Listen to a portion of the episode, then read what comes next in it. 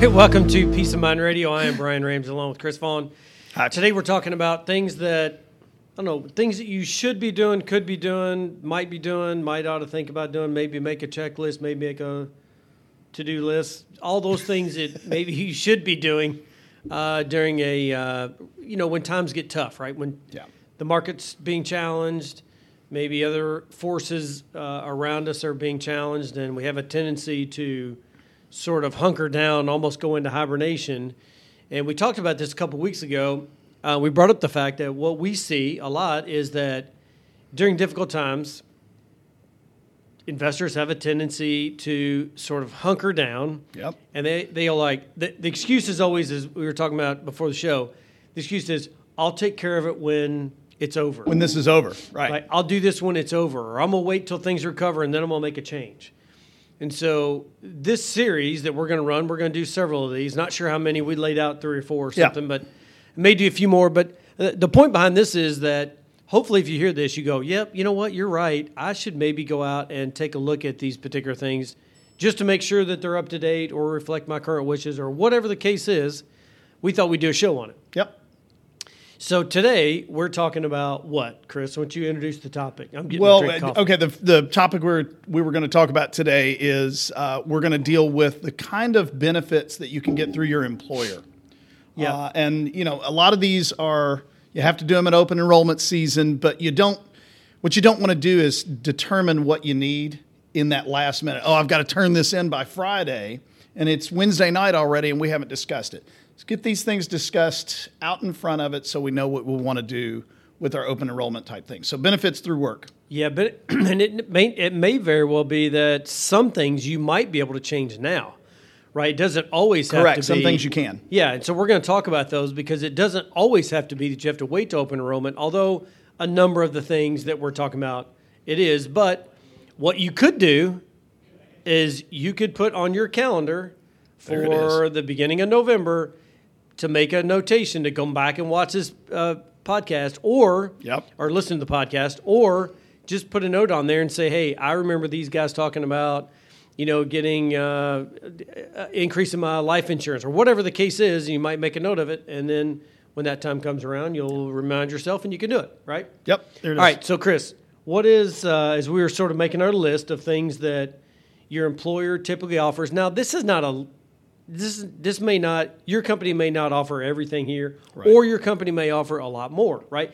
We see clients from work at big companies that have a lot of benefits, Mm-hmm. and then we see uh, clients that come in that work for smaller companies that may not necessarily have everything that's on our list, right? Right. That's right. So uh, it's kind of all over the board, but uh, you'll you'll get the point, right? The point is make take action today to better yourself coming out of this particular situation we're in, which is hopefully the tail end of this whole COVID thing. So, all right, so Chris, you take the first one. Well, the, the most obvious thing that you can get through work that's a that's a benefit that most companies offer would be life insurance.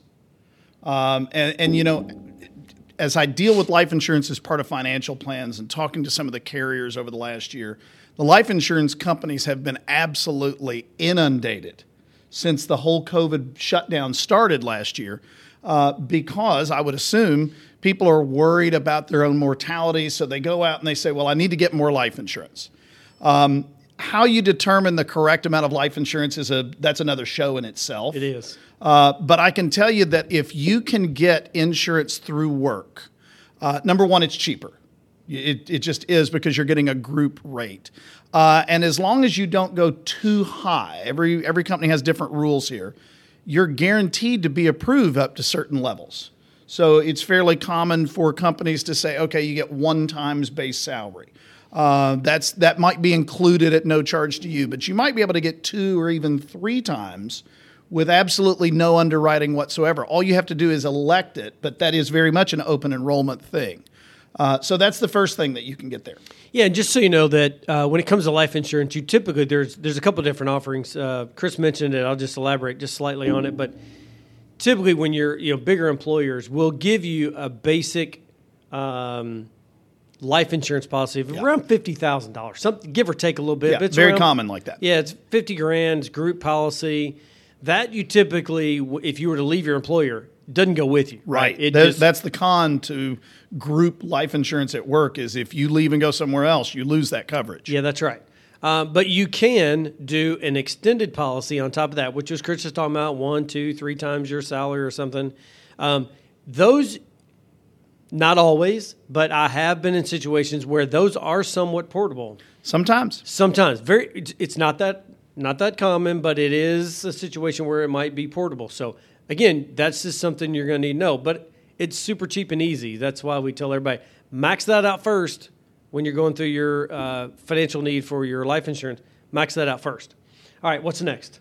Well, disability insurance. Okay, big one, right? Yeah, and, and and I think disability insurance is probably the most overlooked form of insurance that, that is fairly common for people to need. Oh, I Uh, 100% agree. And and here's it blows my mind people don't have this, but and I might have my stats wrong. It's like one in four people will have at least a short-term disability situation during their working years. So we're not talking about getting sick and being out for 3 or 4 days. That's what sick time is for. Right. We're talking about due to illness or injury and illness is actually much more common than injury when it comes to disability Right. Uh, you cannot work for a period of time that is longer than the vacation and sick days time that you have saved up. And that's when that insurance kicks in. Um, the interesting thing about it is, and this is as a motivation for people to actually go back to work uh, so that they don't sit at home and become the, the couch potato. Um, disability insurance is limited on how much you can get. So in most states, it's around 70%, uh, meaning you can only be covered up to 70% of your total income. So if you think about it from that perspective, if you've got the best possible policy or, or group of policies, in total, you're going to take a minimum of a 30% pay cut. And think about what would happen if you took a, basically a one third pay cut that fast. That could be devastating to your family. So that's why disability insurance is so important. And it is fairly cheap when you get it through your employer, and it is very expensive to go outside as a general rule. So I recommend to every client always get your disability insurance through work. And I've yet to see a situation where I didn't recommend maxing it out. Yeah, yeah. So the, I'll add two things to that. so what's interesting is, and we've had conversations about this, but what's interesting, uh, we were actually we're teaching an adult literacy program right now, and I mentioned this uh, last week in the adult literacy program, and my girlfriend happened to be there, and she was like, "I've never looked at it that way." Now you don't know what I'm going to. Obviously, I've not mentioned what I was going to say, but here it is. so we were talking about insurance in general, and we were saying how most people will get, you know, auto insurance to cover the car. Right. They have homeowners insurance to, to cover the value of their home, which is typically a person's largest asset. Yes. Is their home. Um, the one thing you can't get insurance for is your 401k, right? There's no insurance right. to guarantee anything like that. However, I said in the class, and I do believe this, that your largest asset that you have is your ability to make income, right? Yep. That's the that's or, or It's called income. human capital, and you're Yeah. absolutely right. It's the it's the biggest thing we want to insure, and yet very few people insure it. right. Um, and, and when I actually we left after the class and we went and grabbed something to eat, and she was like, "Can I just tell you something?" I was like, "What?" And she was like, "I have never heard it ever presented that way." Right. And I'm like, "Well, that's what it is, right? Yep. It's your biggest asset." So anyway, um, so disability insurance, a- absolutely. And those two forms, disability and life insurance, are designed to cover that that ability to earn an income, human capital, if you That's want to use the fancy name. That's right. And so I will tell you that there typically is some sort of company provided disability that gets you to a certain percentage. I've seen anywhere from 60 to 70%, as Chris mentioned. However, you can actually purchase additional benefit, what we call gap insurance. Yep. And all it does is give you the ability to increase that. Uh, that rate up to Right. around 75, 80% Yeah. or something in, in that ballpark, usually around 75% or so. So if you're at 60 and you get to 75, that's a heck of a deal. Yeah, it is. Um, but there's a whole slew of information that goes along with doing that. Um, so you just need to make sure that that you know you go to you know seek the advice of a professional and say, hey, I want to insure more than what I'm getting through work, and let us walk you through that uh, scenario because there's all kinds of different aspects of disability insurance that makes it more expensive, less expensive. all that good stuff. So disability is, is a great Yeah. one. Yep. What's next? Yeah, uh, HSAs, and this is something you are super passionate about. If you ever go to one of the workshops that we do, Brian's passionate about certain things. We all are. Yeah. When you get to HSAs, he loses his mind. I mean, this is a huge one for you. So tell everybody why an HSA is such a big deal. Well, it's it's actually considered a it the it's called a health savings account. Now, it's different than a flex savings account. We Right. get that question a lot. Flex savings account totally different. Use it or lose it. Uh, HSA is totally different. You have to have a high deductible plan in order to have one. But the one huge benefit to it is is that it is what we call triple tax free. So Right. it's you get to contribute to it pre tax. It grows tax free, which Chris and I had a conversation about 30 minutes ago Yeah. about how you get it to grow. And then, uh, and then third, when you uh, take those distributions for medical expense, uh, it's tax free. So the the concept behind an HSA is that you have to pay a certain amount up to your deductible out of pocket. So the concept is you put $100 in over the course of a month or two months or whatever. Right. You uh, somebody gets sick, they need a prescription refilled for twenty five dollars. They give you a debit card. You go and you swipe the debit card. You pull the money out tax free. That twenty five dollars, you've never paid tax on it, uh, and and you get to use it as an expense, right? Right. But there are so many ways to take advantage of that account type because that's really what it's all about. That's a whole different podcast in itself. But the concept is that when you put the money in there, you have twenty five dollars you got to spend. Okay. Right. What's a better use of your money? The HSA that went in tax free, that grows tax free, and it's tax free later on, versus take money out of your checking account. Well, you're the better use of your money is the twenty paying twenty five dollars out of your checking account. Correct. That is not tax free. So HSAs, we could do a whole show on HSAs, but we won't. However, we are seeing more and more employers go to a high deductible plan or what they call catastrophic health insurance, and that's what I have. Uh, and so you have the ability to contribute to an HSA, and in some cases, we are seeing more plo- more employers that are now matching contributions to your HSA. So you Yep. put in X amount of dollars, they'll match it. Um, it's a great incentive. Uh, it's a great tool to use. Properly used can be a huge advantage to you as you age and your, uh, in theory, your health maintenance goes up. Yep. Right, the older you get, so you get to use this HSA. Can you invest it? Absolutely. Are there plans that restrict your ability to invest? As we're finding out, yes. That was the conversation we had about That a half an hour ago. Um, however, I have my HSA uh, at a facil- at a particular institution that I can invest it, and so that's what I do. I make my contribution, and I turn around and put it Now, right. in interestingly enough, I'm going to kind of tee up what we were talking about earlier. So let's just say, for example, I have an HSA that my wife and I are contributing to, right? But we're we don't have any investment options. What can I do So you can open up uh, an HSA at a different program. other than the one my employer provides? Correct. Okay. So it's just like a it's just like a 401k. Right. Right. And uh, and you're still a, an let's say you're still a participant. Right. You can have an IRA outside. You have to meet certain requirements. Right. There's some. We're not getting into that, but there are some requirements you got to meet. Uh, you can take money out of your 401k, move it to an IRA, and still be a participant. Right. Well, the HSA is the same, although you have to keep a certain amount of cash in case you use your debit card. Right. But anything above that, you can transfer. So I can transfer that to this new facility, whatever you want to call Yeah. it. Uh, put it into that HSA account, and, invest then my investment options are considerably greater, right? Yeah, there's probably the one I use. There's probably 20, 25 investment choices, give or take. That's a whole lot better than zero. Yeah, that's well, it's better than It's a lot better than Yeah, zero better- or one. Yeah, yeah, one's better than yeah. That's right. yeah, so yeah, so there's options. That, that's the point is there's options. So if you are contributing to an HSA uh, and you want to learn more about it, just call us. Come see us because I do. I mean, I couldn't tell you many uh, folks we deal with that have HSAs, and I personally have one.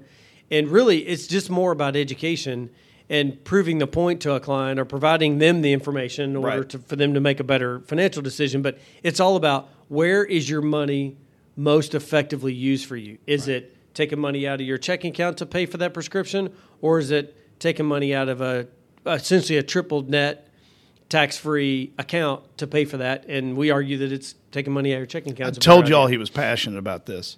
Yeah, I know.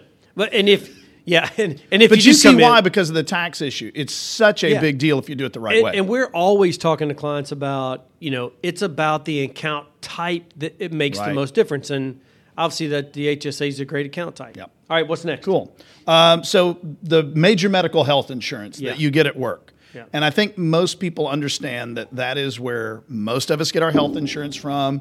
It is the cheapest place, as a general rule, to get your health insurance from. But uh, a couple of the things that I want to point out you have some options when you're picking those out. Once again, this is typically an open enrollment type of thing, or when you first start with a new company is some of the variables that you've got in there, like dental and vision. And I'm amazed as I talk to people that they don't put any thought into this part. And we were talking earlier, my oldest uh, is, I mean, he's got a couple of teeth that have come in crooked. So you know orthodontia is coming. Well, you, when you're picking out your plans, you want to look at your dental plan and see if orthodontia is covered. And if it is by how much? And you know i don't want to use my hsa i'd much rather the, the insurance cover it so on and so forth. Yeah. so those are some of the things that you have to think about. Vision is the same way. Um, you Right. know all four of us in my family uh, wear glasses. Uh, three of us wear contacts and glasses so you can see how that would add up very very quickly to these major expenses. So you want to make sure that you're selecting the dental and the vision coverage for example that is the best situation for your family. Yeah there's i mean really health plans are becoming more and more creative about capturing more and more dollars right? So they're they doing are. they're doing all these kind of one-off policies that you can add to your health insurance. You can add uh, major uh, like a cancer policy Yep. an accidental death and dismemberment all this these little add-ons they all add up right? Yeah, they so do. that's that's the biggest thing is you just got to go through and evaluate it. Here's what i have a number of clients that during open enrollment will bring in their packet they receive and we just sit down and walk through them and here's what you need to select. Here's what you know i wouldn't necessarily select that based on your situation. So uh, by all means do that. Now the last one that we've got um, is 401k or a Yeah. retirement plan. It could be simple ira 403b's 403B. 457s there's a lot of them but they're all kind of the same thing Yep. So here's what we would tell you is um, this is one that not anything prior to that that we've talked about is typically an open enrollment type Right. evaluation, right? You have to get to that triggering Right. point in order to make a change. This is not, and people all the time they think that Yeah. it is. I can't make a change until October, November, whenever their open Right. enrollment is. Now you not true. Yep, and uh, contribution wise, whether you want to increase, decrease your contribution, which we would never recommend you decrease it, but in some circumstances you have to. Sure. That your employer has to determine when you're eligible to do that. It could be monthly, could be quarterly. Uh, that's up to them. However, um, we always say at the beginning of the year, everybody typically gets a raise. This is kind of one of the big, one of the big uh, components of it. You typically get a raise at the end of the year, right? I mean, you don't. Mm-hmm. Hopefully. Yeah, I don't. You don't pay yourself. You don't give yourself a raise. No, I'm cheap. Yeah, I know. I keep asking my boss, and he keeps telling me no too. Um, but point is that at the beginning of every year, as a participant in a 401k plan, you have the ability to go in and increase your contribution limit. Right. So if you get a three percent raise, and you go in and increase your contribution by one percentage point, makes a huge difference down the road. So and it you, you're getting two percent anyway. So uh, net two percent, right? Because Right. you're going to put one away and you get three, whatever. But that that's a great option to at the beginning of the year when you get your raise, jump into your 401k plan and increase your contributions by one percent. It's uh, there's just no downside to it, so that's a good one.